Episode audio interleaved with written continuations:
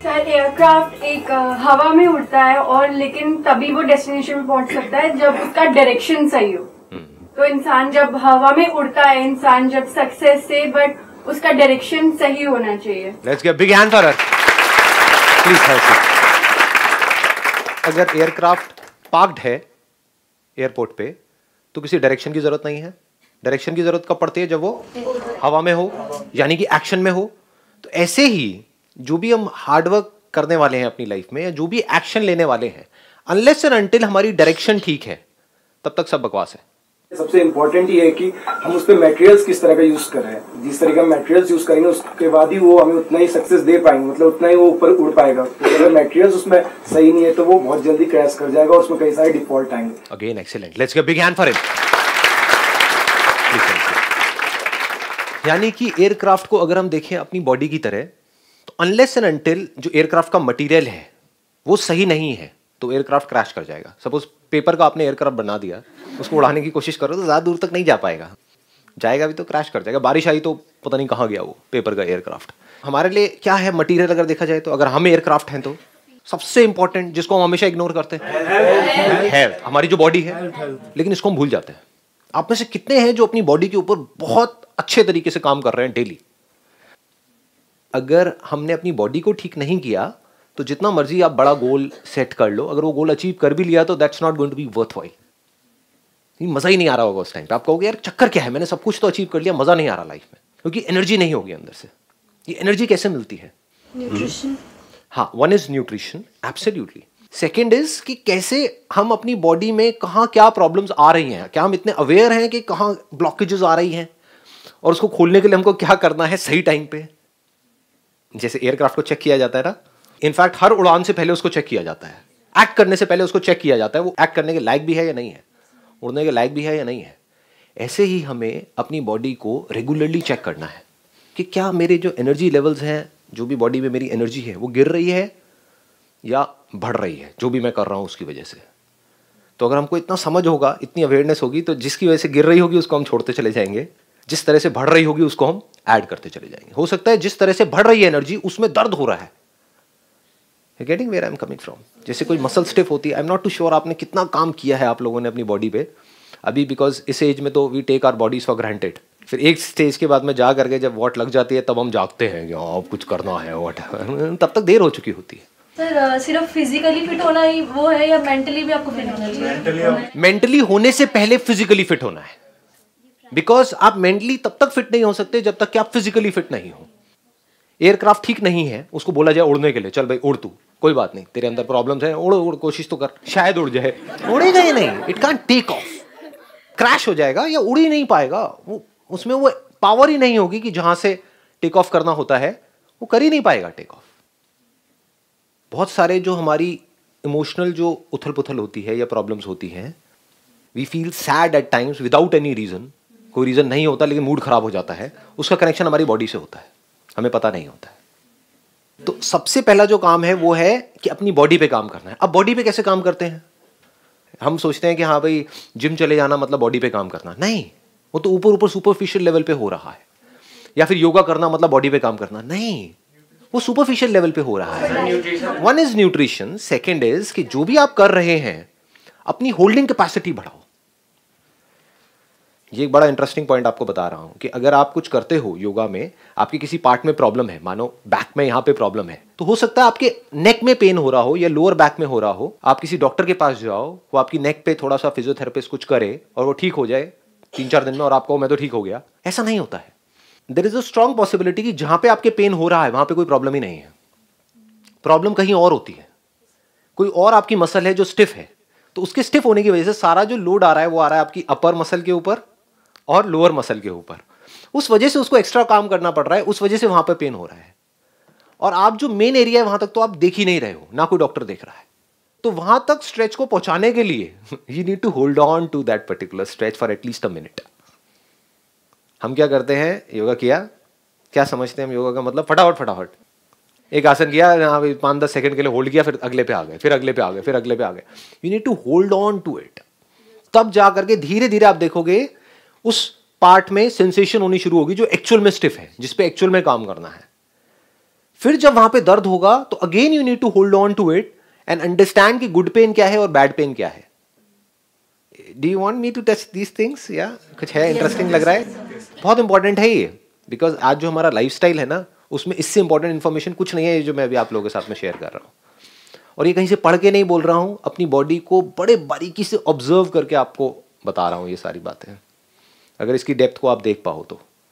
इसका एक बड़ा इंटरेस्टिंग आपको बात बताता हूँ। हम क्या करते हैं और क्या करना चाहिए? देखो एयरक्राफ्ट चाहे ठीक हो या खराब हो, उसकी चेकिंग रेगुलर होती है। ये नहीं कि वो बाहर से ठीक दिख रहा है तो ठीक ही है ना। अभी तो आया है तो ठीक ही होगा ना। समझ गए ना? अभी कोई प्रॉब्लम तो दिख नहीं रही है तो ठीक ही होगा ना। कोई सिग्नल तो नहीं आ रहा है, इसका मतलब ठीक ही होगा ना। नहीं, फिर भी उसको रेगुलरली चेक किया जाता है। मतलब क्या है कि आपकी बॉडी अगर अभी ठीक भी है then also you need to do some stretching some strengthening क्योंकि आने वाले टाइम में जो आपकी लाइफ है या आज भी जो आपकी लाइफ है, ज़्यादा टाइम नहीं लगेगा वॉट लगने में। पाँच दस साल के अंदर अंदर आप देखोगे क्या अभी हो ही गया होगा इनफैक्ट क्योंकि मेरे बहुत सारे फ्रेंड्स हैं जो फिजियोथेरेपिस्ट हैं, ये हैं, वो है, वो बता रहे हैं, अब उल्टा हो गया है। पहले तो उनके पास में सारे बुढ़े बुढ़िया आते थे, अब सारे यंग आते हैं। कहते हैं, यार, बढ़िया हो गया हमारा प्रोफेशन तो। बहुत यंग एज में ही लोगों को प्रॉब्लम्स हो रही है और I am hundred percent sure आप में से भी बहुत सारों को हो रही होगी। कभी नेक में पेन बैक में पेन ये क्या लॉजिक है? इस एज में, बीस बाईस साल की एज में पेन कैसे आ रहा है? इसका मतलब कहीं ना कहीं कुछ ना कुछ गलत कर रहे हैं। तो अभी अगर पेन आ रहा है तो समझ जाओ कि ये सिग्नल्स हैं। अगर इसको अभी हमने कैच नहीं किया तो इतनी देर हो सकती है कि आपको पता भी नहीं लगेगा एकदम से। इतनी ज़्यादा स्टिफनेस बढ़ी स्लिप डिस्क हुई, बैठे रहो। अब सोच रहे होगे कि ये क्या हो गया? यही हुआ था। एक दो साल से पेन थी इग्नोर करती रही और एक दिन बस नॉर्मल बैठी हुई थी ऐसे और उसके बाद उठा ही नहीं गया था और फिर दो तीन महीने लगे थे रिकवरी के लिए। ऑन इट मतलब ऐसे अगर हमने उसको कैच कर लिया होता पहले ही या अभी भी अगर हम इसको पकड़ लें इस बात को अभी भी समझ जाए मेरी जो बात है तो आने वाली जो आपकी लाइफ है वो बढ़िया हो सकती है। अगर अभी भी हम ना सीखें अपनी इस गलती से तो तो फंसते चले जाएँगे प्रॉब्लम बढ़ती चली जाएगी। और बॉडी क्या है? पूरी इंटरकनेक्टेड है। आप ये नहीं कह सकते कि एक एयरक्राफ्ट है उसमें एक पार्टी तो खराब है उससे क्या फ़र्क पड़ता है? वो पार्ट सारे और पार्ट से कनेक्टेड है। बॉडी में एक पार्ट भी अगर आपका खराब है तो समझ जाओ बाकी सारे पार्ट्स उससे इंटरकनेक्टेड है। धीरे धीरे सब पे असर आने लग जाएगा। सो so, अब इसका तरीका क्या है? डू वी अंडरस्टैंड कि कैसे काम किया जाता है? देखो जब भी हम काम करते हैं अपनी बॉडी पे या तो करते हैं इमीडिएट रिज़ल्ट के लिए यानी कि फटाफट से हमको अच्छा फील होने लग जाए तो हम खुश होने लग जाते हैं। अगले दिन करते हैं इतना अच्छा फील नहीं होता फिर हम उसको करना छोड़ देते हैं। तो आपको कुछ बेसिक सी बातें बताऊँ। Do you want to know that या नहीं? आगे बढ़ो। हाँ ठीक है। देखो, बड़ी मज़ेदार बात बताता हूँ।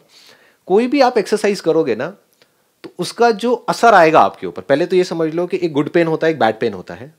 गुड पेन मतलब क्या? कि आपने स्ट्रेच किया, अभी एक पार्ट में पेन आ रहा है। जैसे आपने वो स्ट्रेच करना बंद किया, वो पेन आना बंद हो गया। दिस इज़ गुड पेन एक है, आपने कुछ उल्टा सीधा स्ट्रेच कर दिया, और उसके बाद भी वो पेन बढ़ता जा रहा है। दैट इज़ बैड पेन तो you need to understand the difference between good pain and bad pain अब इसमें एक और मज़ेदार बात आपको बताता हूँ कि हमारी जो बॉडीज है, वो हर मोमेंट में चेंज हो रही है।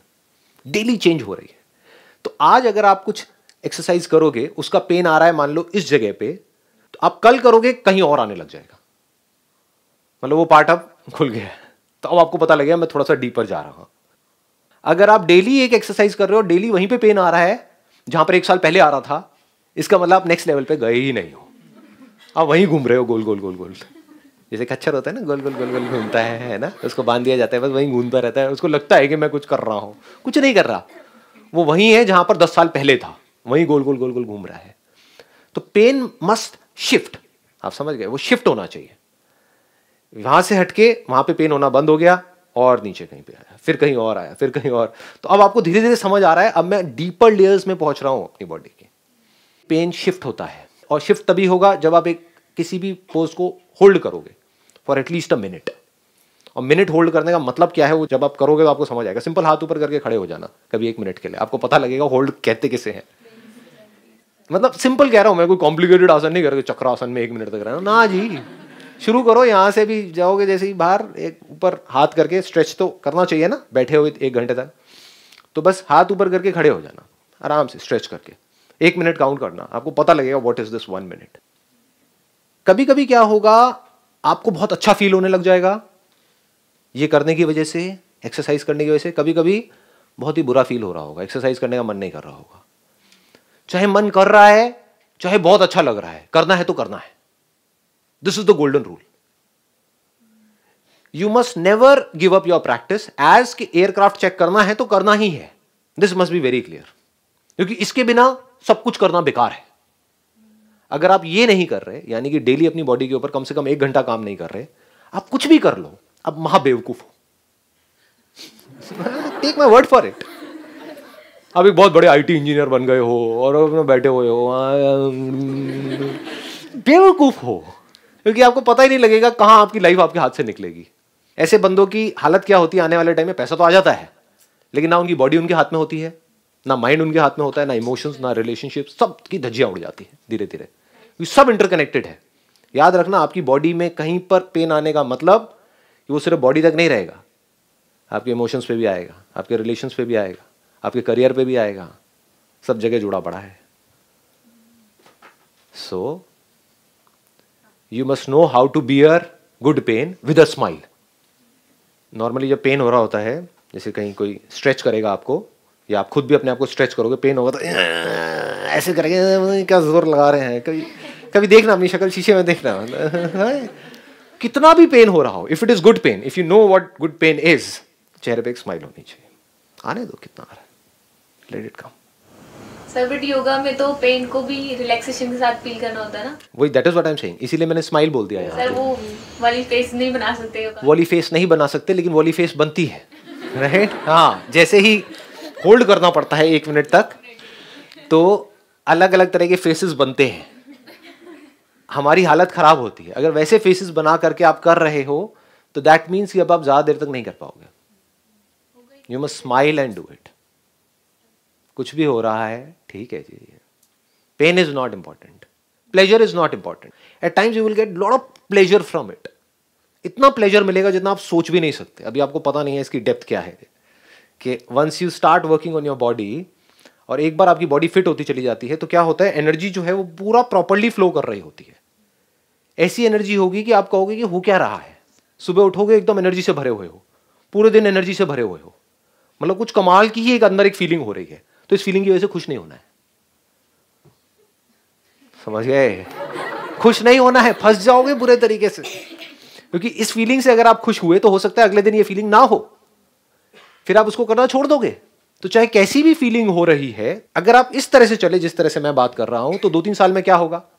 कि आपने अच्छी फीलिंग्स को भी छोड़ते गए, बुरी को भी छोड़ते चले गए, अपनी प्रैक्टिस पे फोकस किया, सिर्फ़ और सिर्फ़ प्रैक्टिस तो धीरे धीरे क्या होगा? स्ट्रेच डीपर होता चला जाएगा मसल्स अंदर से स्ट्रांग होती चली जाएँगी एनर्जी बढ़ती चली जाएगी, और तब भी आप एनर्जी को नहीं पकड़ोगे, अपनी प्रैक्टिस पे फोकस करोगे तो आपकी बॉडी कमाल की बनती चली जाएगी। बट ये आपका गोल नहीं है। आपका गोल क्या है? अंडरस्टैंडिंग जिससे कि फटाफट से इस अच्छी फीलिंग को छोड़ करके, जो मुझे अपनी बॉडी को फिट करके मिल रही है, इस सारी एनर्जी को लगा दिया जाए, अपने माइंड पे काम करने में। Move on to the next level why be on this level क्योंकि बॉडी अगर फिट करना आपका गोल है तो आप में और जानवरों में क्या फ़र्क है? तो आपका एंड गोल वो है जहाँ पे जानवर अभी है। Which is the beginning of animal life यानी कि फिटनेस जानवर सारे फिट हैं, उनको किसी योगा की ज़रूरत नहीं है। तो आप क्या गोल बना रहे हो अपनी लाइफ का? अगर आप फिटनेस गोल बना रहे हो या एनर्जी गोल बना रहे हो कि एनर्जी वाइज बहुत बढ़िया हो जाना है तो आप जानवर बनने का गोल बना रहे हो। That is not the goal of yoga body को फिट करते चले जाओ, फिर अपनी अंडरस्टैंडिंग को गहरी करते चले जाओ। Understanding of life understanding of your mind understanding of this universe फिर जाओ जहाँ तक जाते हो। लास्ट में आएगा अंडरस्टैंडिंग ऑफ़ द सेल्फ मैं कौन? This is called self realization this is the ultimate goal of yoga